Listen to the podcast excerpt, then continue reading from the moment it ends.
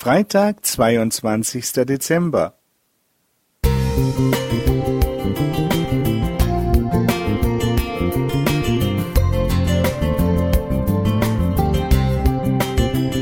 Ein kleiner Lichtblick für den Tag.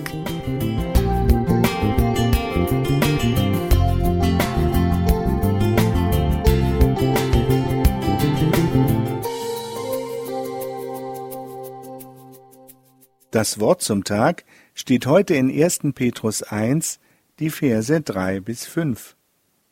Gelobt sei Gott, der Vater unseres Herrn Jesus Christus, der uns nach seiner großen Barmherzigkeit wiedergeboren hat zu einer lebendigen Hoffnung durch die Auferstehung Jesu Christi von den Toten, zu einem unvergänglichen und unbefleckten und unverwelklichen Erbe, das aufbewahrt wird im Himmel für euch, die ihr aus Gottes Macht durch den Glauben bewahrt werdet zur Seligkeit.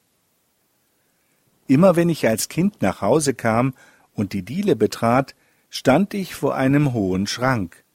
Ab November sammelten sich dort nach und nach wunderschön verpackte Pakete und Päckchen, unsere Weihnachtsgeschenke. Ich stand davor, schaute hinauf und meine Neugierde wuchs.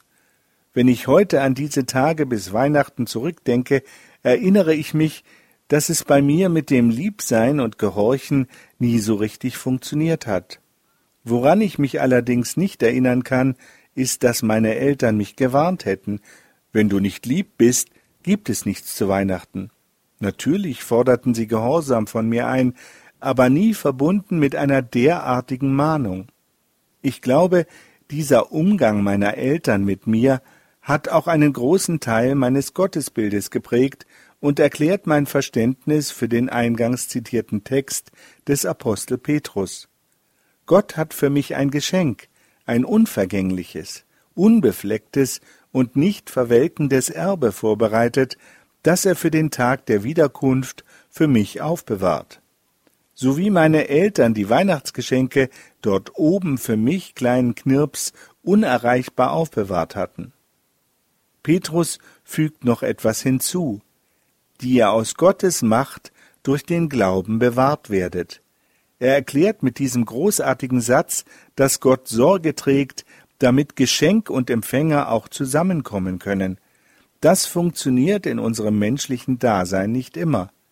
Natürlich versuchten auch meine Eltern, mich mit all ihren Möglichkeiten zu bewahren. Doch als Pastor erlebte ich einmal, dass Eltern ein Geschenk vorbereitet hatten, es aber nicht mehr übergeben konnten, weil plötzlich und unerwartet das Kind verstarb. Ein Leben ohne Verlust, Leid und Schmerz gibt es bei Gott nur auf der neuen Erde. Deshalb freue ich mich schon jetzt auf das Erbe, das Geschenk, das Gott für mich bereithält. Albert Pszykupanski.